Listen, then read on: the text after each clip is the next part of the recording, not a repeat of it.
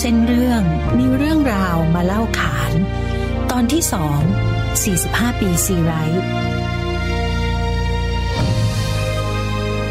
รายการเรื่องระหว่างเส้น จะมานำเสนอเสน่ห์ความน่าหลงไหลของวรรณกรรมร่วมสมัยค่ะ ที่มีทั้งประเด็น ทั้งแง่คิด และการเชื่อมโยงกับบริบทของสังคมไทยในแต่ละยุคสมัยนะคะ ซึ่งก็มีความหลากหลายของวิถีชีวิตของผู้คนต่างๆ เนี่ย สะท้อนอยู่ในผลงานแต่ละชิ้นที่เรายกมาด้วยค่ะ เรื่องระหว่างเส้นตอน 45 ปีซีไรต์วันนี้เราจะมารู้จักกับรางวัลวรรณกรรม ที่มีอายุยาวนานมากรางวัลหนึ่งของเมืองไทยเลยนะคะ นั่นก็คือรางวัลวรรณกรรมสร้างสรรค์ยอดเยี่ยมแห่งอาเซียน หรือเรียกย่อๆว่า รางวัลซีไรต์ ปี 2566 เนี่ยนะคะ รางวัลนนี้ก็จะมีอายุ 45 ปีแล้วค่ะ โอ้ถ้าเป็นคนเนี่ยนะคะ ก็ถือได้ว่ารางวัลซีไรต์เนี่ยก็พ้นวัยชกันแล้วนะคะ เข้าสู่วัยกลางคนกันได้ละผ่านร้อนผ่านหนาวมานานมากขนาดนี้ แล้วก็ยืนหยัดอยู่ในวงการวรรณกรรม มานานขนาดนี้เนี่ยต้องถือว่าเป็นการยืนหยัดแบบสง่างามมากเลยค่ะ เรื่องน้ำใจ พ่อของคุณสอนคุณเหมือนกันว่า คนมีชื่อนั้น คือคนที่รู้จักสงสารคน และช่วยเหลือคนตกทุกข์ ถ้าไม่มีสิ่งของช่วย ก็เอาแรงกายช่วย และไม่เลือกว่า คนคนนั้นจะอยู่บ้านใดอำเภอใดคุณนั่งน้ำตาไหลไม่รู้ตัว ลืมตาขึ้น ก็เห็นพ่อกับแม่นั่งเบียดอยู่แนบแน่น พ่อถามว่า ร้องไห้เพ่อดีใจใช่ไหมลูก คูณหนึกคอให้พ่อ แล้วยิ้มทั้งน้ำตา บักจันดีพูดว่า บักคูณจะเป็นใบ้แล้วหรือไง แต่คูณพูดไม่ออก บางครั้งก็ดูเหมือนเสียงระฆังโรงเรียนกังวานขึ้นแง่งงาง บางครั้งก็มีเสียงหลวงพ่อเคนกังวานอยู่ในหู ฟ้าไม่เคยลงโทษใคร แต่นี้ต่อไป มึงอย่าโทษฟ้า บรรยากาศวันนั้น มันเหมือนกับเดี๋ยวนี้ และวันนี้ คุณยังจะต้องพบกับมันอีก เพราะคุณเป็นลูกอีสาน เป็นหลานของปู่ขาลาย ที่ไม่เคยโทษฟ้า เหมือนคำสอนของหลวงพ่อเคน และคำสอนของพ่อที่ยังตรึงตราอยู่ในหัวใจของคุณเรื่อยมา จนกระทั่ง บัดนี้ นี่คือภาพจำลูกอีสานของตัวละครเด็กคูณที่หลาย ๆ คนประทับใจนะคะ รวมถึงตัวดิฉันด้วย นับตั้งแต่นวนิยายเรื่องลูกอีสานของคำพูนบุญทวี ได้รับรางวัลซีไรต์เป็นเล่มแรก ก็คือปี 2522นี่แหละนะคะวรรณกรรมซีไรต์ก็กำเนิดขึ้นทุกๆปีค่ะ แล้วก็ปัจจุบันนี้ก็รวมไปถึง 45 เล่ม หลายๆ เล่มเนี่ยเป็นที่รู้จักแพร่หลายนะคะ อย่างเช่นคำพิพากษาของชาติกอบจิตติ ซอยเดียวกันของวานิชจรุงกิจอนันต์ ใบไม้ที่หายไปของจิรนันพิษปีชา ตลิ่งสูงสูงหนักของนิคมรายยวา ความสุขของกะทิของงามพันเวชชาชีวะ ประชาธิปไตยบนเส้นขนานของวินเลียววาริน ไส้เดือนตาบอดในเขาวงกฏของวีรพรนิติประภา หลายเล่มก็เป็นเรื่องที่เราคุ้นเคยนะคะ แล้วก็เป็นหลายเล่มทีเดียวค่ะ ที่ดิฉันเองติดอกติดใจมาด้วยนะคะ ก่อนที่เราจะมารู้จักกับรางวัลซีไรต์เนี่ยว่ามีความเป็นมาเป็นไปอย่างไรนะคะ หลายคนก็คงเคยไปร้านหนังสือใช่ไหมคะ แล้วก็เคยไปเลือกซื้อหนังสือ ตามรายชื่อหนังสือที่ได้รับรางวัลนะคะ ตัวดิฉันนี่แหละเป็นหนึ่งในนั้น แล้วก็คิดว่า หนังสือที่ได้รับรางวัลซีไรต์เนี่ย มีติดอันดับหนังสือขายดีบ้างไหม วันนี้นะคะ เราได้รับเกียรติจากคุณโอมนัทกรคงสถิต ซึ่งเป็นนักอ่านนะคะ แล้วก็เคยเป็นคนทำงานในร้านขายหนังสือ จะมาเล่าให้ฟังค่ะถึงรางวัลซีไรต์ช่วยสนับสนุนให้คนอ่านหนังสือเนี่ย อ่านมากขึ้นหรือว่าเป็นอย่างไรค่ะ เริ่มต้นเนี่ย สิ่งที่ทำให้นักอ่านเริ่มสนใจ ในแง่ของรางวัลนักเขียนซีไรต์ในแต่ละปีที่ผ่านมาเนี่ย สิ่งที่นักเขียนสื่อสารผ่านทางหนังสือ มันทำให้เราได้เห็นว่าบริบทที่เขาต้องการจะบอก ในสภาวะสังคมณเวลานั้นเนี่ยต้องการที่จะบอกอะไรนะครับถ้าย้อนกลับไปในยุคแรกของรางวัลนักเขียนซีไรต์เนี่ยมันเป็นเรื่องบริบทของสังคมที่ต้องการบอกถึงความเท่าเทียม การที่นักเขียนบอกผ่านตัวหนังสือต่างๆ เหล่านั้นเนี่ยในฐานะที่เป็นผู้อ่านนะจึงทำให้เราอยากรู้ว่าสิ่งที่เขาต้องการนำเสนอเนี่ยในแง่ของสังคมณเวลานั้น บางครั้งเนี่ยเราไม่อาจจะไปสามารถหาได้จากสื่อที่บางทีมันจะมีกรอบของสื่อนะครับ แต่หนังสือเนี่ยจะเป็นตัวบอกเรา เพราะฉะนั้นเนี่ยสิ่งต่างๆ เหล่านี้มันจึงทำให้เราอยากใคร่รู้ ในฐานะที่เป็นผู้ที่แนะนำหนังสือให้กับผู้อ่านนะครับ ทุกอย่างยังเหมือนเดิมครับ คนอ่านยังมีความต้องการที่อยากจะอยากรู้เหมือนกันว่าหนังสือในณเวลานั้นเนี่ย ที่ได้รางวัลซีไรต์เนี่ยเขาต้องการที่จะบอกอะไรกับสังคมนอกจากในแง่มุมภาพรวมของวงการนักอ่านนะคะ คุณโอมก็ยังได้พูดถึงประสบการณ์ส่วนตัวที่มีต่อหนังสือเล่มโปรดด้วยค่ะ ผมมีหนังสือที่ผมชื่นชอบจะมีเรื่องสั้นที่ชื่อว่าเจ้าหญิงนะครับ ที่ได้รางวัลซีไรต์ในปี 2548 หนังสือเล่มนี้ได้บอกสิ่งที่ต้องการที่จะสื่อสารผ่านทาง สังคมเล็กๆ ก็คือสังคมของครอบครัว ในการบอกเล่านิทาน ซึ่งนิทานเนี่ยครับจะเป็นไกด์ไลน์หนึ่งที่จะทำให้เด็กคนหนึ่งได้เติบโตขึ้นมา แล้วทำให้เขาแข็งแรงขึ้นในสังคมซีไรท์ทับศัพท์มาจากคำว่า S E A Right ซึ่งย่อมาจาก Southeast Asian Writers Awards หมายถึงรางวัลวรรณกรรมที่มอบให้แก่นักเขียน 10 ประเทศอาเซียน ได้แก่บรูไนดารุสซาลาม กัมพูชา อินโดนีเซีย ลาว มาเลเซีย พม่า ฟิลิปปินส์สิงคโปร์ ไทย และเวียดนาม ชื่อเต็มในภาษาไทยคือ รางวัลวรรณกรรมสร้างสรรค์ยอดเยี่ยมแห่งอาเซียน แต่มักจะเรียกย่อๆว่า รางวัลซีไรต์ซึ่งเป็นชื่อที่รู้จักกันทั่วไปในวงการประพันธ์ของประเทศไทยและประเทศอาเซียน เมื่อต้นปี 2522 นะคะ โรงแรมแมนดารินโอเรนเตนกรุงเทพ ได้ร่วมมือกับสมาคมภาษาและหนังสือแห่งประเทศไทยในพระบรมราชูปถัมภ์และสมาคมนักเขียนแห่งประเทศไทยค่ะ ได้ริเริ่มก่อตั้งรางวัลซีไรขึ้นนะคะ โดยประสานไปยังประเทศต่างๆ ในภูมิภาคอาเซียน และจุดประสงค์ที่สำคัญก็คือ เพื่อส่งเสริมความเข้าใจและสัมพันธภาพอันดี ในหมู่นักเขียน แล้วก็ประชาชนในกลุ่มประเทศอาเซียนนั่นเองค่ะ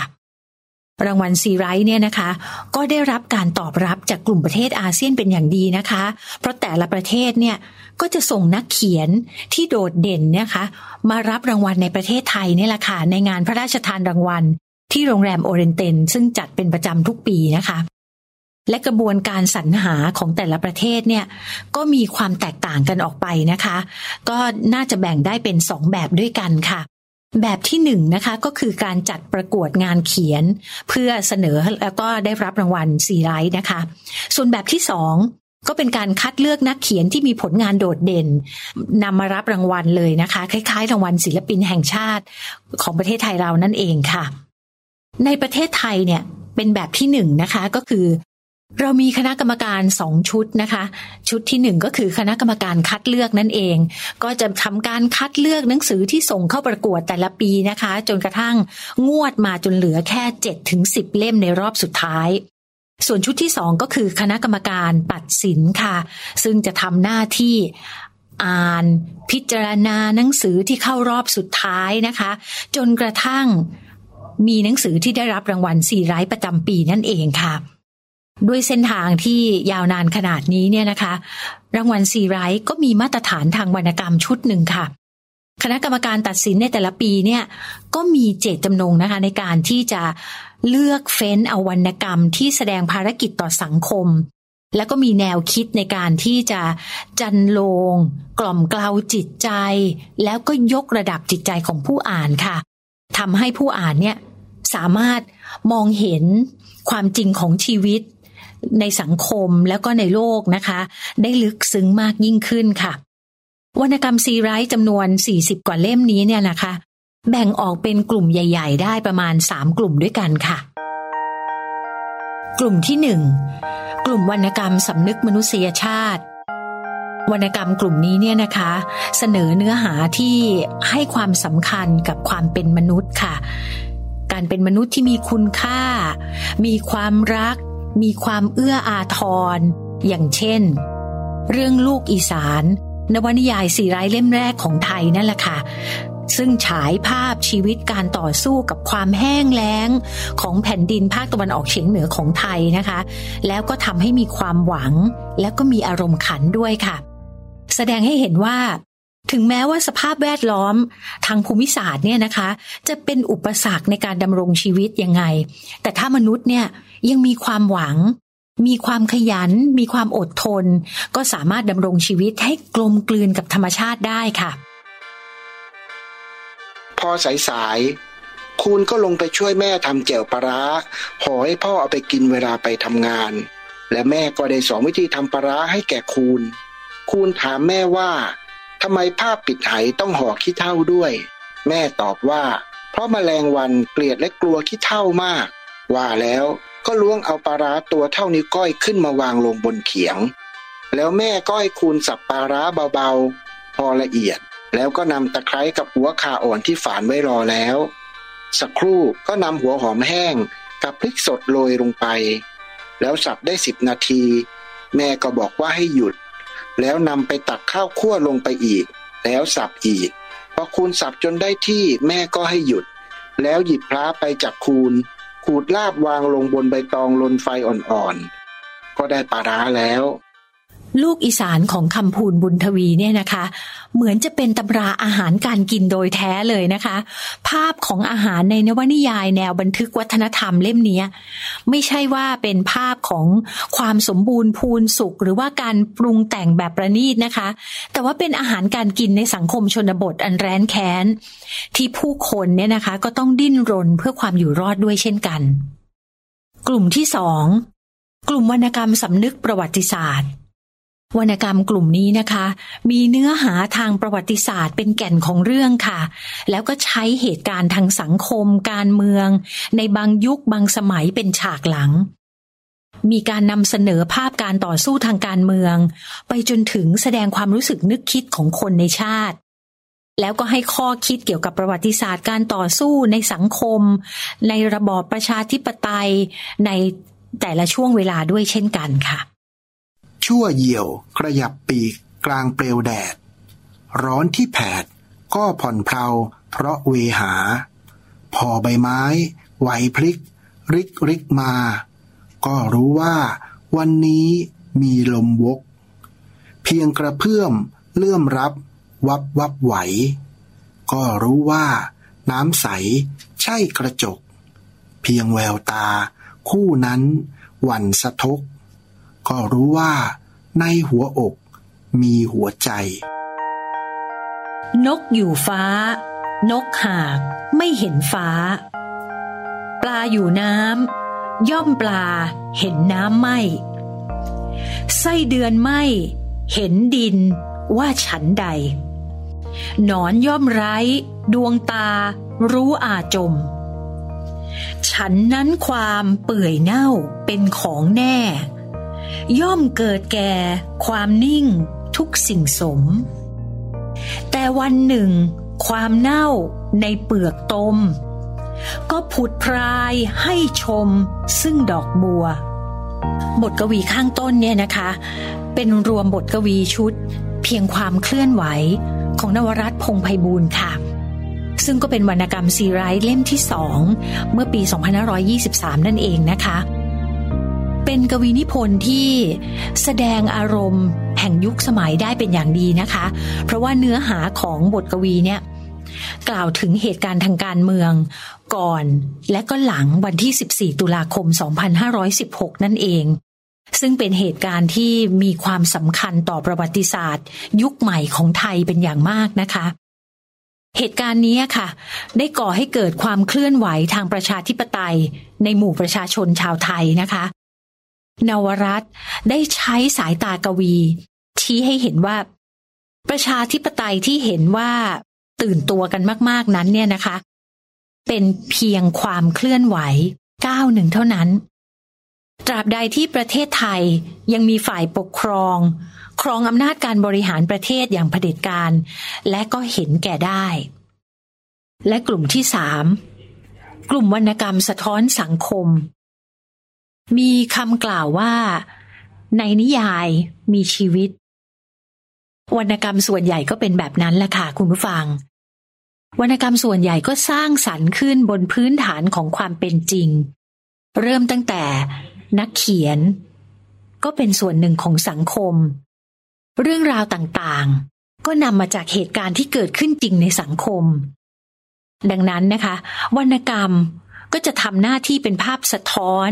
แล้วก็เป็นกระบอกเสียงของสังคมด้วยค่ะวรรณกรรมที่ดีหลาย ๆ เล่มเนี่ยทำหน้าที่กระตุ้นเตือนจิตสำนึกต่อสังคมด้วยค่ะ มีการตั้งปัญหาชวนคิดต่อสภาพความเป็นอยู่ของสังคมในเวลานั้น ๆ ปีแห่งความตาย ได้โอบกระวัดเขาไว้แน่น จะงอยปากของมันกำลังจิกกินความรู้สึกของฟักอย่างเชื่องช้าอยู่ในที และเมื่อเหลือเพียงเยื่อใยสุดท้ายที่กำลังหลุดลอยออกจากร่าง ร่างของฟักกระตุกเฮือกขึ้น ดวงตาเบิกโพรงราวกับว่าเขาได้เห็นสิ่งน่าสะพรึงกลัวอยู่เบื้องบน ฟักตายแล้ว ฟักคนนี้ตายแล้ว หมดสิ้นอย่างแท้จริง ซึ่งวันคืน อันยาวนานคำพิพากษาของชาติกอบจิตติ ได้รับรางวัลซีไรต์ในปี 2525 ค่ะ เป็นนวนิยายที่ มุ่งกระเทาะเปลือกสังคมอย่างถึงแก่นเลยนะคะ ผู้ประพันธ์เนี่ยกำหนดตัวละครเอกซึ่งเป็นคนธรรมดาสามัญนนะคะ ชื่อฟัก ต้องต่อสู้กับคำกล่าวหาของชาวบ้านในสังคมตลอดเวลา ว่าเขาได้แม่เลี้ยง ซึ่งเป็นคนบ้าเนี่ยเป็นเมีย เขาถูกสังคมรังเกียจ แล้วก็ถูกตัดขาดออกจากสังคมค่ะ และในที่สุด ฟ้าก็ต้องพบจุดจบอย่างน่าอนาถ นวนิยายเรื่องนี้นะคะ เสนอแนวคิดสร้างสรรค์ในแง่ที่ว่า คนในฐานะที่เป็นปัจเจกชนเนี่ย ก็มักจะตกเป็นเหยื่อความเชื่อ แล้วก็มักจะตกเป็นเหยื่อของคำตัดสินของสังคม ไม่ว่าจะเรื่องนั้นเนี่ยจะเป็นเรื่องจริงหรือไม่ก็ตามค่ะ ช่วงเวลา 40 กว่าปี วรรณกรรมซีไรต์ได้สร้างคุณูปการแก่สังคมมากมายนะคะ เรามาฟังความเห็นของท่านรองศาสตราจารย์ ดร.ตรีศิลป์ บุญขจร รองศาสตราจารย์ประจำภาควิชาวรรณคดีเปรียบเทียบ คณะอักษรศาสตร์ จุฬาลงกรณ์มหาวิทยาลัย และเป็นกรรมการ คณะกรรมการดำเนินงานซีไรต์เกี่ยวกับบทบาทของรางวัลซีไรต์ในวงการวรรณกรรมและสังคมกันค่ะ บทบาทของวรรณกรรมซีไรต์ซึ่งก็ดำเนินมา ตั้งแต่ปี 2522 นะคะ ปีนี้ก็เข้าเป็นปีที่ 45 แล้วเนี่ยสิ่งที่รางวัลซีไรต์ได้ส่งผลต่อวงการวรรณกรรมไทยนะคะ ก็มีหลายหลายด้านด้วยกันนะคะ ในประการแรกเลยเนี่ย ผลงานที่ได้รับรางวัลซีไรต์ไม่ว่าจะเป็นนวนิยาย เรื่องสั้นหรือบทกวีเนี่ยนะคะ นักเขียนซึ่งได้รับรางวัลเนี่ย มักจะนำเสนอผลงานที่มีลักษณะโดดเด่น แล้วก็มีพัฒนาการนะคะมีการคิดค้นคุณลักษณะของการเขียนเนี่ยค่ะให้ให้แปลกไปจากเดิมหรือว่ามีการพัฒนานะคะกลวิธีการนำเสนอและก็เนื้อหาเนี่ยต่างไปจากเดิม เพราะฉะนั้นนักเขียนที่ได้รับรางวัลเนี่ยค่ะก็จะถือว่าถ้าเป็นนักเขียนที่ตีพิมพ์ หลายคนนี่เป็นคนที่ตีพิมพ์เล่มแรกเลยนะคะ เป็นงานเขียนเรื่องแรกที่ได้รับรางวัลเนี้ยก็ถือว่าจะใช้สำนวนว่าแจ้งเกิดก็ได้นะคะ เป็นที่แจ้งเกิดของนักเขียนหลายท่านที่ดำเนิน เรียกว่ามีชีวิตเป็นนักเขียนเต็มตัว เป็นนักเขียนอาชีพเต็มตัว หรือว่ามีผลงานต่อเนื่องมายาวนาน เพราะฉะนั้นรางวัลซีไรต์ก็ได้แนะนำหนังสือใหม่ๆ ซึ่งสร้างพัฒนาการในวงวรรณกรรมไทย แล้วก็ได้แจ้งเกิดนักเขียนหน้าใหม่ หรือนักเขียนที่เคยเขียนมาแล้ว ก็ได้นำเสนอผลงานที่มีคุณภาพนะคะ เพราะว่าการตัดสินรางวัลซีไรต์ของไทยเนี่ยค่ะจะดูที่ความเป็นงานสร้างสรรค์ สร้างสรรค์ในที่นี้ก็คือสร้างสรรค์ทั้งเนื้อหา แล้วก็สร้างสรรค์ทั้งกลวิธีทางวรรณศิลป์ ซึ่งส่วนใหญ่ก็จะมีความแปลกใหม่นะคะ สดใหม่แปลกใหม่ เพราะนั้นเราจะได้หนังสือที่ออกมาแล้วกลายเป็นประวัติวรรณกรรมไทยนะคะ นอกจากแจ้งเกิดนักเขียนแล้ว นอกจากจะได้หนังสือดีประจำปีนั้นๆนนนะคะที่มีความแปลกใหม่ ต่างไปจากงานทั่ว ๆ ไปนะคะ โดดเด่นแล้วเนี่ย ก็ถือได้ว่า 45 ปีนี้รางวัลซีไรต์ได้สร้างประวัติวรรณกรรมไทยร่วมสมัยนะคะ ถือว่าหนังสือหลายเล่มของซีไรต์ที่ได้รางวัลเนี่ยเขาเรียกว่าเป็นอะไรอะเป็นเป็นมายสเตนเป็นหมุดหมาย เป็นหมุดหมายสำคัญของวรรณกรรมไทยนะคะ ไม่ว่าจะเป็นงานเรื่องแรก เช่นงานของ คุณคำพูนบุญทวี เรื่องลูกอีสานเนี่ยค่ะ ซึ่งเป็นนวนิยายสีไรเรื่องแรกเนี่ย จะเห็นว่ากลวิธีการเขียนเนี่ยแหวกทั้งวิธีการเขียน ซึ่งนำเอาชีวิตชนบทเด็กอีสานเนี่ยมาโลดแล่นในวรรณกรรมไทย ซึ่งที่ผ่านมาไม่เคยมีตัวละครเอกเป็นเป็นเด็กอีสานเลย แล้วยังเป็นการเขียนที่ต่างไปจากพล็อตนวนิยายทั่ว ๆ ไป เพราะจะมีลักษณะ คล้ายเป็นกึ่งสารคดีด้วยมีเรื่องชีวิตความเป็นอยู่อะไรเนี้ยนะคะ เรียกว่าสร้างความแปลกใหม่ แล้วในแง่ของภาษาด้วย ใช้ภาษาถิ่นเข้ามาในบทสนทนาอะไรต่างๆ เนี่ย จะเห็นว่างานซีไรนั้นสร้างหมุดหมายสำคัญนะคะ ถึงพัฒนาการของวรรณกรรมไทยที่ผ่านมาในด้านกวีนิพนธ์เช่นกันนะคะกวีนิพนธ์เราก็มีกวีทั้งที่เขียนเป็น สืบสารฉันทลักษ์ดั้งเดิมนะคะ แล้วก็นำมาพัฒนาให้เข้ากับยุคสมัยนะคะ มีนักเขียนที่ตอนนี้ก็ถือว่าเป็นนักเขียนที่เป็นศิลปินแห่งชาตินะคะ ต่อไปหลังท่านก็ส่วนมากจะได้เป็นศิลปินแห่งชาติ คุณนวรัตน์พงไพบูลงานของอังคารกัลยาณพงศ์นะคะ เป็นต้นเนี่ยงานเหล่านี้ถือว่าเป็นงานเรียกว่างานสำคัญของวรรณกรรมไทยร่วมสมัยค่ะ ตลอดเวลา 40 กว่าปีเนี่ยนะคะ มีการอภิปราย มีการสัมมนา เกี่ยวกับรางวัลซีไรท์และวรรณกรรมซีไรท์หลากหลายเวทีมาก ๆ ค่ะคุณผู้ฟัง และโดยทั่วไปนะคะ ก็เป็นที่ยอมรับค่ะว่าซีไรท์เนี่ยมีคุณอุปการอย่างน้อย 3 ประการด้วยกันนะคะ ประการที่หนึ่งคือเป็นการส่งเสริมวรรณกรรมสร้างสรรค์ของคนรุ่นใหม่ ที่มีแนวทางที่แสดงความถึงความก้าวหน้า มีพัฒนาการของเรื่อง และรางวัลซีไรท์เนี่ยก็เป็นเหมือนกระจกเงาหรือว่าภาพสะท้อน ต่อพัฒนาการของวรรณกรรมร่วมสมัยของไทยด้วยทำให้เกิดคำว่า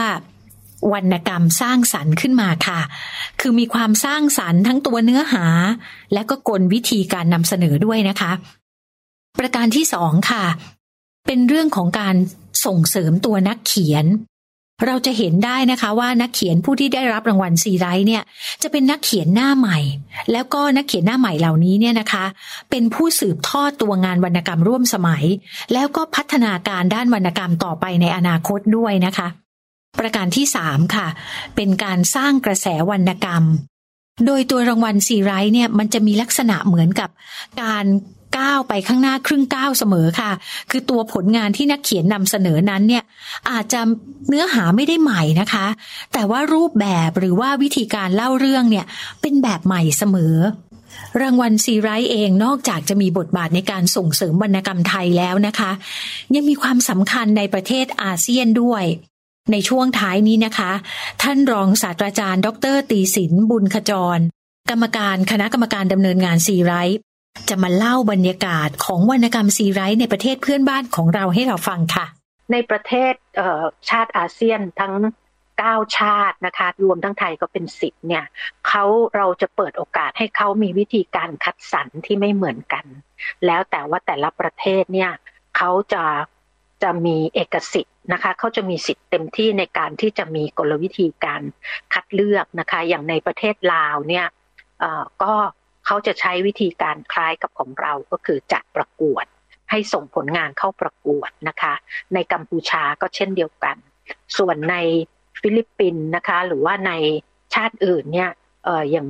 ชาติที่เขามีการเขียนหลายภาษา อย่างเช่นมาเลเซียเนี่ยค่ะแล้วก็สิงคโปร์เนี่ยเขาเขียนหลายภาษาใช่ไหมคะมีทั้งภาษาอังกฤษ ภาษามาเลยนะคะในในสิงคโปร์มีภาษาจีนด้วยเนี่ย นะเขาจะสลับกันว่าสลับแต่ละปีว่าเป็นปีของนักเขียนภาษาอังกฤษ นักเขียนภาษามาเลยนะคะ หรือจนชาติทมินนะก็มีการใช้ภาษาทมินด้วยนะคะ ในสิงคโปร์เขาก็จะมีวิธีการไม่เหมือนกัน แต่นักเขียนแต่ละคนที่เขาคัดสรรมาเนี่ยค่ะ ก็จะเป็นคนที่เป็นที่รู้จักเป็นที่โดดเด่น ไม่ว่าจะเป็นนักเขียนฝีมือชั้นครูแล้วนะคะ หรือว่าเป็นนักเขียนหน้าใหม่ ส่วนมากจะเป็นคล้ายกับเลือดใหม่ในวงการนะคะ จะยกตัวอย่างซีไรส์เรื่องแรกของมาเลเซียนะคะ ซึ่งคนเขียนเนี่ยชื่อหนังสือเนี่ยชื่อว่าซาลีนานะคะ แล้วก็ของอชื่อนักเขียนชื่อซามัดซาอิดซึ่งตอนนี้ถ้าเอ่ยชื่อนี้เนี่ยก็เป็นนักนักเขียนใหญ่ นักเขียนที่เรียกว่าเป็นอะไรเป็นเป็นคนสำคัญในวงวรรณกรรมร่วมสมัยของ มาเลเซียนะคะ เรื่องซารีนาเนี่ยเขาเขียนตั้งแต่อายุ 22 แล้วก็ได้รางวัลพร้อมกับคุณคำปูลบุญทวี ลุงคำปูลบุญทวีก็คือตั้งแต่ 2522ซารีนานี่ก็เป็นปรากฏการณ์ใหม่ของวงการนวนิยายมาเลเซียนะคะ ซึ่งใช้ภาษาซึ่งเป็นภาษาถิ่นเหมือนกัน เอามาเขียนในนวนิยาย คล้าย ๆ กับของคุณคำพูนบุญทวีเหมือนกัน แล้วก็เขียนเรื่อง ชีวิตสตรีมุสลิม ซึ่งปกติก็ไม่ไม่ค่อยได้ได้เคยเห็นหรือเคยรับรู้เรื่องการที่ชีวิตยากลำบากต้องกลายมาเป็นโสเพณีเรื่องนี้ก็เป็นวรรณกรรม เรียกว่าวรรณกรรมเอกของที่เรียกว่าเป็นหมุดหมายสำคัญของวรรณกรรมสมัยใหม่ของมาเลเซียเลย อันนี้ก็ถือว่าการคัดสรรเขาเนี่ยแม้ว่าเขาจะมีวิธีการแบ่งไปตามชาติพันธุ์ที่เขาใช้ภาษาต่างกันเนี่ยนะคะ บางปีก็เป็นภาษาจีนนะคะ สลับกันไประหว่างภาษาจีน ภาษามาลายู ภาษาอังกฤษเนี่ยนะคะ ก็จะเห็นได้ว่าเออนักเขียนแต่ละคนที่เขาคัดสรรมาเนี่ยเป็นเป็นคนสำคัญสร้างวรรณกรรมที่โดดเด่นนะคะ แล้วก็งานเขียนเหล่านี้เนี่ย ในประเทศแต่ละประเทศนะคะ อย่างสิงคโปร์นี่ก็มีนักเขียนสตรีหลายคนที่ที่ที่เขียนเป็นภาษาอังกฤษนะคะ แล้วก็มีชื่อเสียงนะคะ เป็นหนังสือที่ขายไปทั่วโลกไม่ใช่เฉพาะในประเทศของเขานะคะ ขายในอเมซอนเนี่ยงานของนักเขียนซีไรต์ของฟิลิปปินส์นะคะ ของอินโดนีเซียของสิงคโปร์รวมทั้งซาลีน่าเรื่องของมาเลเซียเนี่ยเป็นวรรณกรรมโลกอะค่ะ เป็นวรรณกรรมสากลไปแล้ว ไม่ใช่แค่วรรณกรรมอาเซียน เพราะฉะนั้นคุณภาพของนักเขียนซีไรต์ชาติต่างๆเนี่ยเรียกว่าพอเอ่ยชื่อเนี่ยคนในประเทศเขาก็จะรู้จักนะคะ เราก็ได้ประโยชน์อีกนะคะ นอกจากว่าเขาจะมีออพอพูดถึงซีไรต์เนี่ยเขาก็จะรู้จักคนในวงการวรรณกรรมก็จะรู้จักนะคะ คนที่เป็นนักอ่านก็รู้จัก ในแง่ของไทยเราก็ได้ประโยชน์ในแง่ที่ทำให้เราเปิดโลกวรรณกรรมอาเซียนนะคะ มีสำนักพิมพ์ที่แปลเป็นไทย อย่างเช่น นานมีบุ๊กแล้วก็นาคอนนะคะ ที่ก็แปลวรรณกรรมซีไรต์มาหลายเรื่อง แล้วในแง่ของการเรียนการสอนวรรณกรรมอาเซียนเนี่ยค่ะ ก็มีวิทยานิพนธ์นะคะโดยเฉพาะของภาควรรณคดีเปรียบเทียบคณะสารศาสตร์จุฬาเนี่ยค่ะทำวิทยานิพนธ์ตั้งแต่เรื่องซาลีนานี่ก็ทำมาเมื่อสัก 20 ปี 20 ปีที่แล้วมันก็ทำกันมา แล้วก็ทำเรื่อยมานะคะ ก็ถือว่าเป็นการทำให้วงวรรณกรรมไทยเนี่ยได้รู้จักวรรณกรรมอาเซียน นอกเหนือไปจากที่ในบ้านเขาเนี่ยก็ถือได้ว่าเป็นเกียรติเป็นศรีมากนักเขียนเขาอยากจะได้รางวัลซีไรต์นะคะ ซึ่งถือว่าเป็นเกียรติยศระดับนานาชาติของเขาสำหรับของไทยเราเองเนี่ยก็สร้างองค์ความรู้เรื่อง วรรณกรรมอาเซียน มีวิทยานิพนธ์ทั้งระดับปริญญาโทแล้วก็ปริญญาเอก ที่ทำเกี่ยวกับวรรณกรรมอาเซียนที่เป็นรางวัลซีไรต์เนี่ยค่ะวรรณกรรมซีไรต์ของไทย อาจนับเป็นตัวแทนวรรณกรรมไทยปัจจุบัน ที่อวดได้อย่างภาคภูมิว่า นักเขียนและกวีไทย ตระหนักในบทบาทและหน้าที่ของนักเขียนที่มีต่อสังคม พวกเขาสนใจปัญหาของมนุษย์และสังคม ปัญหาครอบครัว ปัญหาสภาพแวดล้อม ปัญหาจริยธรรม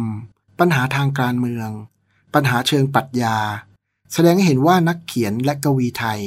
มีจิตสำนึกอันดีงามที่จะร่วมสร้างสันติภาพให้เกิดแก่มวลมนุษย์ โดยใช้งานประพันธ์เป็นสื่อสะท้อนภาพ ทั้งด้านดีงามและด้านโหดร้ายของสังคม เพื่อกระตุ้นให้ผู้อ่านหันมาสำรวจตัวเอง ขัดเกลาจิตใจของตน และเรียกร้องให้คนในสังคมรู้จักเอื้ออาทรต่อกัน และกระตุ้นให้ผู้อ่าน มีความหวังที่จะดำรงชีวิตอยู่ร่วมกันในสังคมอย่างสันติสุข